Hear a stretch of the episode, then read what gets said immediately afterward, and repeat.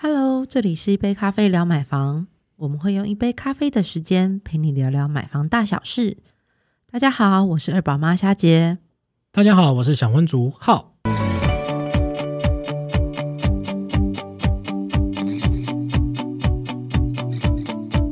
哎，最近呢，央行升息了，然后因为朋友想结婚啊，然后他问我一些买房的问题哦，然后他看上了新北的某一个社区广告，然后到了现场问了价格，才发现，哎，屋况没有这么好，哎，嗯，是什么样的屋况不好？是因为卡在中间吗？还是比如说房屋没有窗？该不会是什么广告户之类的吧？对，就是广告户。可是广告户为什么会屋况不好？通常不是还会帮已经帮你都装潢好、设计的美轮美奂，就是。你知道，第一眼就是先。买这种广告户当不应该是说先用广告户来吸引你，就是来来看屋啊，或者想象个家的感觉。哦，对啊，我他他跟我讲讲一开始就是有点高低落差。嗯，一开始很兴奋跟我说啊，这个房子很漂亮，嗯，标榜边间，然后三房边间呢，边间还屋况不好哦。对啊，边间很难买到哎。对啊，你看你边间，然后你又三面，它是三面采光嘛，那光线好，对不对？什么东西都放在房子里面都是美，有没有？对啊。光三面采光就加分了吧？对，然后我就想说，哎，对，那你到底在嫌弃什么？对，是价格吗？后来我就去听他的描述，继续听，原来他那个问题点就在于动距太近了。哦，我懂，他因为他们那种是那种算是大型社区，对不对？对，所以栋跟然后它的边间其实就是在隔壁呃两栋之间的那种边间。对。你不要走到窗边去看，你就觉得说啊，这采光真是明亮美好这样。可是你走到窗边看，你就会觉得非常的哦这样，因为你旁边就看到隔壁栋的大楼，嗯，对你看到对面的那个窗户这样，然后包括可能一些杂物啊，就放在那边这样。嗯，然后你要看远一点呢，只有一小片一点点的这样绿地，然后等于是你是被两你看得到的远方是两栋大楼的之间。哦，因为它刚好很妙，它就是在两栋大，因为它那个大楼不是不是一个方正，它大楼是两个两个方正，然后叠在一起这样的。所以，变说你在靠近内侧一点的话，你等于是被你前方的另外一个灵动大楼就挡到这样。所以他觉得说这个价格这么便宜，虽然是三房，采光又很好，大面窗，可是我的视线整个都被受限到，然后他就觉得很讨厌。那那也没有没有说是真正的那种。三面采光，哎，因为虽然都有对外窗，但是实际上某一面其实你透过去的是墙壁嘛。虽然有窗户，但但但是它看过去的并不是说有那个大空间啊，而是它其实是有墙壁会有阻挡一些光线的。对，它好像那边的阳光永远都不会有直射的阳光，都只有间接的采光这样。不过广告户价格应该蛮吸引人的吧？嗯，他那户好像只剩只剩。好像算最后两户吧，然后他看是其中一户这样子，对，然后好像听说他放弃之后没多久，很快就卖掉了，然后他就很纳闷跟我说，为什么这些广告宣传物跟我们实际到现场看的落差这么大？然后他就好奇说，那到底什么是广告户？呃，所谓的广告户啊，就会是分阶段来说好了，在预售屋的时候，你看到如果它有装潢的，那叫样品屋。哦，样品屋，样品屋会在它实际。那个，比如说销售中心拆掉，嗯，或者是开始盖大楼的时候，样品屋就会拆掉了。哦，对，那只是给你一个，他们应该是说，就像你看，如果你你通常这样预售屋好，你会看什么？只能看平面图。哦，对，看他画的三 D 模板图，嗯，或者再来就是他会把那个社区做成小模型，嗯，那但是这很难体会到，这只是大从外面看到的大空间嘛，你很难体会到你走进一个家。有营造家的空间感。啊，所以他们通常都会就是呃，在销售中心旁边再多隔一隔一间，比如说他就告诉你说，哎，这个大概是我们呃约略可能两呃一房一厅或两房一厅的格局，然后稍微装饰一下，那这种叫做样品屋啊，样品屋，对，让你体验一下家的感觉，感觉那个平面图上的那个格局，那个格局方位，对对对对，但他但那种因为。也受限于平数啦，嗯，所以那种通常不会拿大格局去给你秀，可能会拿就是他们最最小的那个格局的范围去装饰给你看。好，那当然因为它会拆掉嘛，对。好，那在呃房子快盖好的时候，但是如果还有余屋还没有销售出去完毕的时候呢，这时候他们就会挑一间那种呃，就是其实它的呃房屋管线什么都已经装很好了，都都装好了，剩下是什么？是外面的装饰。就是比如说外墙瓷砖还没贴好，对，好，或者是比如说走道，走廊可能还没弄好，或者说地板贴着那种保护层这样。对对对对对对对，像那种或者是那个什么灯啊，可能地板瓷砖都好了，但是灯灯架还没架进去，还没把灯具架上去。对对对，因为有些有些那种呃，现在强调的就是还还要装潢，会有什么漂亮的灯啊，哎，那种都还没好，但是他们就会找一间。就是呃，算是通常都会选三楼或四楼，嗯，好，然后呢，去真的去找设计师，整个重新装潢。那当然，装潢呢，通常都会选基本盘啦，因为是让你真真的体验，就是那。因为他那个就只能是在某，比如说某某一边，他可能也真的就是三房两厅的格局，因为他楼上就就是这样的格局啊。可是因为其他专其他间他没有办法让你感受家的感觉，然后带你去一个就是空荡荡的房子，好像也很怪。对，所以他们就会挑这种，比如说呃不同格局大小，然后分别在可能都会在可能在三四楼，好可能会带我像我之前去看的那个新建案，他他是弄了两个。食品屋，嗯，好，一个是两房一厅的，一个是三房两厅的，嗯，然后他们都去请设计师装潢好，嗯，好，那呃，一个是大概走比较就是呃，算是时尚风格，一个是就走那个日系日系的那种无印风，无印简约，无印简约风，对，而且那那时候进进来的时候，通常因为他们外面还在做施工嘛，还要戴工地帽才能走进嘛，对对对对，就会觉得很有趣的经验，好，这种就是广所谓的广告户。啊，食品屋也算是广告户，因为它会让大家那时候还有余屋的时候，会让大家因为为了要体验，它可能楼上都还没卖掉，就这间的楼上或楼下还没卖完，所以他呃，他可能就会挑这样的房子，因为就像刚刚讲了，那边间它其实如果大家一般如果看格局的话，因为也会知道某一边会是跟着那个。那叫什么？呃，隔壁比较近，隔壁栋大楼比较近，所以可能会比较那一排可能就会不好销售。啊，对，就是你知道，从一那个一楼可能没有，从可能二楼、三楼，或者是从三楼一直到如果是大楼，可能会到比如说。十二楼、十三楼，哦，那那那一排可能销售不是很好，就可能价格跟其他的户数，它会大概少两到三万。对，因为大家有有其他的，就是户型会选先选其他户型嘛，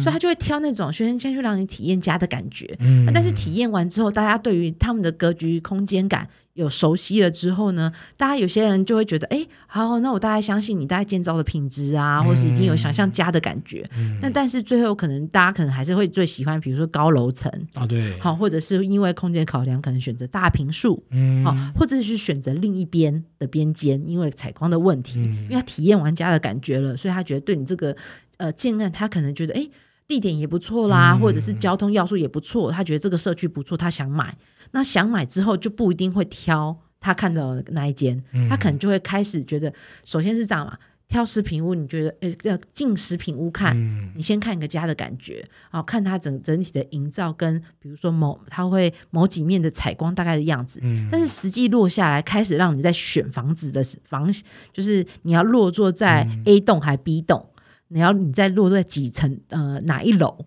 然后甚至你在哪一边边间有分哪一边嘛？对啊，对，那这时候大家就会有非常多的考量，那当然也还有包含价格上的考量啊。对对哦，那那所以就可能会选到其他的啊。当然广告户因为通常都会是带人要去看，所以通通常都会摆在最后才做销售。嗯，那当然也有人觉得说，哎，那你都帮装潢好了，也会有人问说，哎，这个装潢设计风格我我喜欢，那反正我知道你你现在还在盖。啊，因为外外面中庭也还没好嘛，但是我就想预定，那你这个要怎么卖？也会有人有先定的。哦，对，投资客当房东的那种人，嘿，一对，或者是想要一卡皮箱就直接住进去的那种，因为他可能就会去试做家具，发现然后就会开，像我之前带过朋友去看过这种食品屋，那他就是觉得他就是很懒，呃，不是啊，就是他不想要花太多时间挑家具，嗯，所以他就真的很认真哦。把那些呃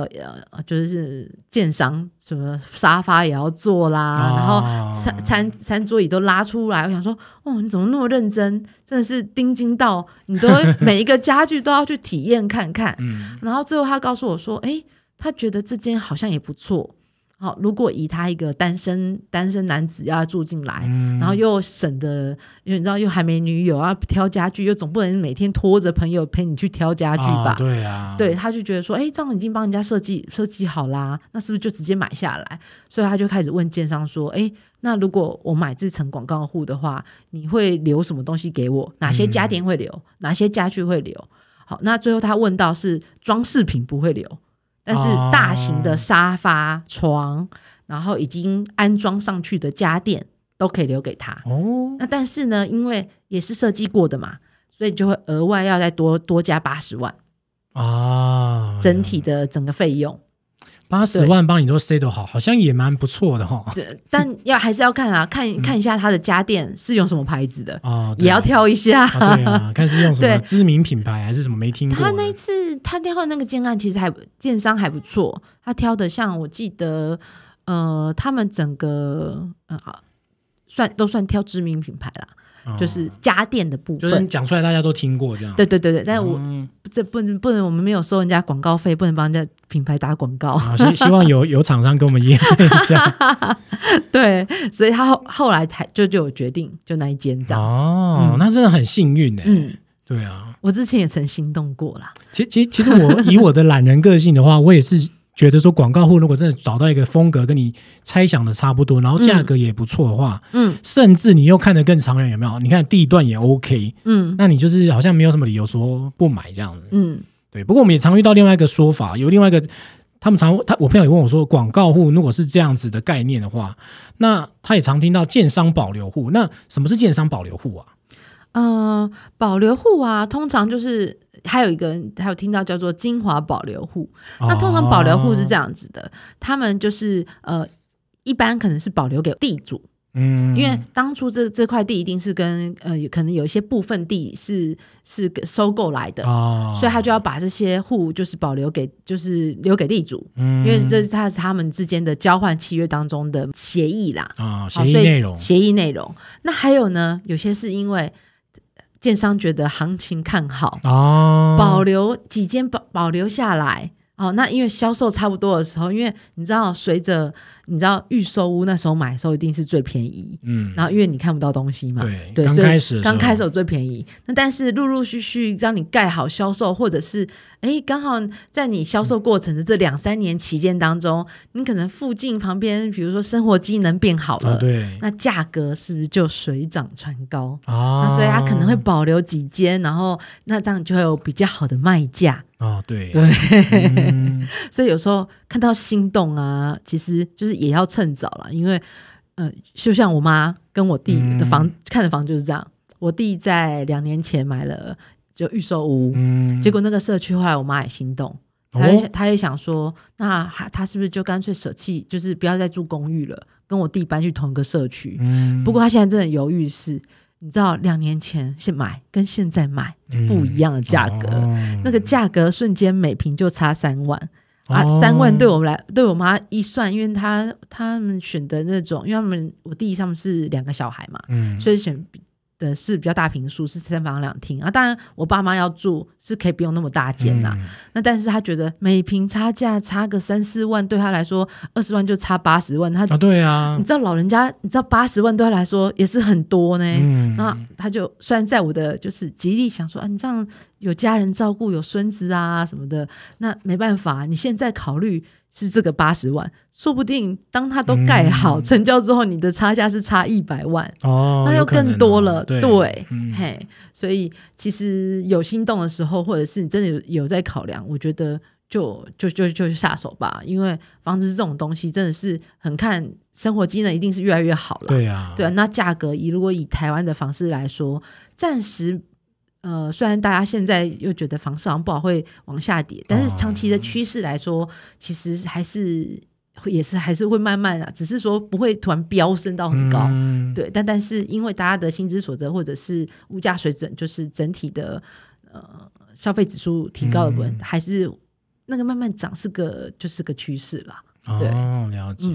不过说到这个建商保留户啊，虽然说它价格可能会哄抬起来，嗯，但是有的时候我们看到另外一种叫做最后一户啊，嗯这种是不是也跟它很像啊？最后一户，嗯，有时候是销售话术哦，是销售话术。他有时候会跟你讲，就就剩这一间喽。那但是他也有可能跟别人说，你也是最后一间，不同间。话术上的那个，他其实就是要 push 你，告诉你说你喜欢了，你就买了，不然你就没有了。嗯，对。好，那这时候呢，呃，其实可以怎么查，你就知道他是不是最后一户。查实价登录。啊，对耶，对，因为现在只要销售出去，在一个月内他就要做实价登录的刊载，所以你就会知道这个建商在做销售的时候，他是不是真的最后一户。哦。对，那当然，因为还有时间差啦，因为他有可能上个月，比如说卖掉两间，他还没登进去，所以在画面当中，就是实价登录查起来，你可能会说你骗人，明明实价登录上面你们还有三间，对耶。对，那当然他可能会说啊，可能另外两间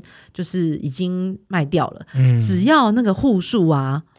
呃，差距大概在五以内，嗯，查到的那个最后一户也有可能真的就是最后一户哦。对啊，但是如果那个他明明销售期已经那么长了，然后他陆陆续续卖嘛，然后他是不是房价陆陆续续都要看载？那你们发现，哎，其实好像在查实价登录查下来，明明就还有，比如说数十间，嗯，那可能那最后一户就是吸引你的话术了，对，所以可以对照看，嗯，这就是实价登录的好处，就是还是还是要做个功课，不要这么冲动，对对对，买房子真的是有时候你进那种，就是你知道。我当初就真的是有被吸引住，我去采访建案，然后就就是进了他的那个食品屋，然后觉得这风格我觉得蛮棒的啊，而且两房一厅我也觉得够，就是够我生活，也觉得还不错哦，就是好像买个就是买个新房子也买个梦幻，因为中古屋住久了，对呀，对，嗯，然后嗯，但没有了，后来有了有冷静。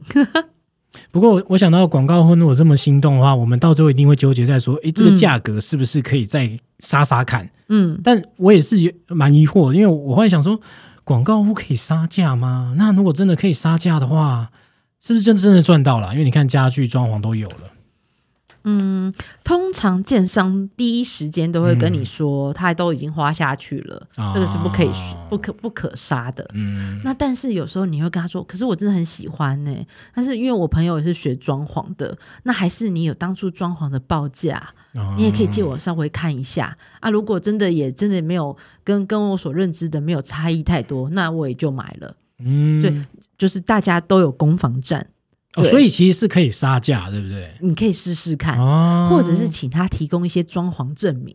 让因为他就是包包装潢卖给你嘛，啊对，所以他的加价加在哪里？加在装潢家具费用上面，嗯，对，所以你就可以拿这些装潢家具费用说啊，可是你这个装潢家具费用，我怎么知道你有没有垫高？还是说你到时候就是哎，你就是呃有出示相关的这些厂商报价啦，让我也就说啊，因为家人也会问我啊，所以我就大概看了一下，也也可以有做心安这样子。对，嗯嗯，我我倒是想到说，其实我有个朋友，他就真的是买广告户哦，嗯，然后他那时候买完之后啊，他就跟我讲说。其实他杀价的方式很神奇，他就是把像像我刚才前面提到这个是边界嘛，那对，可惜这两个朋友没有相遇，不然他们可以传授一下。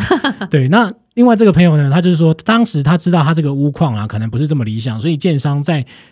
内部的时候把它装潢的非常漂亮，让这件卖相可以好一点。嗯，那接着呢，他更厉害，他直接去看他的那个梁柱啊，包括他的他周边的环境，然后他就跟那个代销讲，他说：“哎，你旁边这个有一个那个焚化炉啊，你可不可以就是算我便宜一点这样？”然后他就语带保留，那对方好像也有不太理他这样，然后他想说没关系，我就等待就好，反正我不敢嘛。然后没想到最后呢，因为可能那个地方那个焚那个呃那个焚化炉其实太明显了，所以后来。那个代销就直接打电话给他，然后后来说：“哎，那我现在这个价格怎么样？那你要不要再来看看？”然后当下就是因为这个卖相比较差的缘故，然后他有提出这件事情，然后他就顺利的买到这个广告物，然后也拿到他喜欢的价格这样子。所以我觉得说，其实好像真的就是，就像可能夏姐分享那个点也不错啊。然后可能你从周边行情啊，或者是说车位这件事情啊，假设说你这车位不好停，你也可以跟他杀杀看，他说不定你可以杀到你想要的那个广告户的价格，这样好像也是一个小配包哎。也是，然后再来啊，因为我们之前看很多建案，它其实广告户都会坐在哪里最难买的那一间。啊，对。好，然后因为它装潢的美容，因为最难卖嘛，所以都先装潢起来，到时候就会连家具什么一起卖给那些就是想想趁此一一卡皮箱入住的人，嗯，所以他可能都会落落在那个车道楼上啊的那一间，对。对，那那那一个到时候你就可以，如果说觉得其实好像没有。不太会影响你睡眠，因为有些人睡眠品质很好，嗯，好，不太会影响你睡眠的状态下，那你也可以，但是虽然不影响你，但是你可以因此跟他杀价。哦，对，因为通常他们都会选比较不卖相，就是说真的比较不好卖去做。就是食品屋啦，啊，对，不会挑，真的是那种格局很好，本来不用装潢就可以卖的，他那个不会不会装潢起来的啦，那个随便就五六个人要来问，来这边花时间，对啊，对啊，对，所以其实广客户本来就有他的一些，因为他要让很多人去参观嘛，所以那他要装装潢起来，那再来人家买了，那如果人家如果不喜欢装潢呢，那如果他要求说，那你整个要打掉，那。建商一定也是觉得这样打掉要让要花费钱啊，所以一定会是挑比较卖相比较不好的，到时候加价上去，或者是用它不打折，但是因为送送这些装潢给你，保留这层的就是单价价格销售给你，这也是就是建商在在做在挑选哪一户要把它变成食品屋。的的考量点，所以可以借由这样的考量，然后再去跟他，比如说做杀价啦，然后或者是做相关的议价，就可以从中边来来看这样子。嗯，不过广告户其实它的缺点蛮多的，那优点也是有在啊。那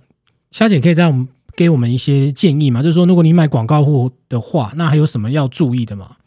嗯，买广告户除了说，但它方便度就是一卡皮箱住进去，嗯，好，那就是省了你去挑选那些家具家电的时间。那因为老实说，真的挑选，呃，就是呃重新设计。就是你找设计师，那你也会有设计师品质好不好的问题要顾虑。嗯，好，那再来家电家具，你要去挑选去做安装都要时间，所以如果你要你买了要做及时的入住，其实比较难。嗯，好，那通常如果一般的即使是中古屋，你要重新装潢好了，你通常的话还要预留大概二到三个月啊的时间，你才有办法整个弄好到住进去。嗯，好，好，那那广告户就相对简单啦，所以当然因为广告户是你是其实是比较晚买了。所以它其实大概的公社机能都已经做好了，嗯，那这时候其实你就是真的是一卡皮箱住进去，然后省省时啦。我觉得现在人就时间就是金钱，嗯，好，那你可以省去挑选家具跟家电的困扰。好，那当然要注意的是，这些广告户它的原本在这些社区里面本来的地理环境位置可能就是不不是那么的好的，那所以要记得还是要做杀价。好，不要因为那个建商跟你说，我已经把那个装潢都就是这个价格垫上去，是因为我送装潢给你，那你就还要去去看啊，比如说注意他楼下是不是车道，就拿车道去跟他砍，跟他说，可是楼下是车道，你本来就不好卖啊，所以你送我这些家具，那我们就跟一般行情、隔壁户行情一起就算算账就好了，你也可以用这样的方式跟他谈。哦，了解，嗯。不过，最终关键点应该还是说你这个房屋地点好不好，对不对？房屋地点，对啊。假设它地点好，但是它虽然是广告户，或者是它是不是很好的格局，但是未来还是有增值空间嘛？对不对？那就要看你你要住多久啊？好，或者是比如说好了，你现在是以买小，嗯，像我那我那个朋友，他是买。就是两房一厅的格局，那但是对他的人生规划来说，他他的规划是还是结婚生子，所以他的规划是呃长远下来，他最后会还是会买到三房两厅。的一定不但不一定在这个社区啦，所以他对他来说这是短期五六年就是想住的地方，然后也想要等它增值，嗯，因为他有已经准备好周周边可能会有捷运啦，会有新盖的道路啦，然后其他是会有增值空间的，然后他也不用把就是呃你你看，与其缴房租还不如缴房贷啊，对不对？然后到时候六六年过后，然后转转手它还有增值的空间，这也是一种投资。对，那我就觉得，如果是这样的话的话，广选广告户其实也是可以的。哦，归根究底就是说，还是要看你自己的个人需求啦。就是说，呃，如果你现在预算或者说你的经济能力都还 OK，那长远来看，你也确实需要一个地方可以住的话，那你又是怕麻烦，你你觉得说直接入住那也 OK 的话，那其实广告户也是一个不错的选择。或者就像如果你朋友他说，可是真的没有采光啊，你就问他，你平常在家都是白天在家吗？还是你只有下班才会在家？哦，对。如果他告诉你，你说啊，我就哦，下班回家，那周末呢？周末会待在家里吗？周末可能就会出去玩呢。他说，那这个采光可能对你来说就不是问题了，杀到便宜的价格，然后一卡比箱住进去，对你来说可能比较方便。嗯，对，非常中肯哦。好，那今天就是针对广告户来做一个讨论哦。那不知道你有没有吸收到呢？那欢迎，如果你对广告户会有其他一些相关问题啊，也可以直接到乐屋网粉丝团私讯给我们哦。那喜欢这集的话呢，也别忘了帮我们分享出去哦。那五星推荐哦，谢谢你今天的收听哦。我们下次聊，拜拜，拜拜。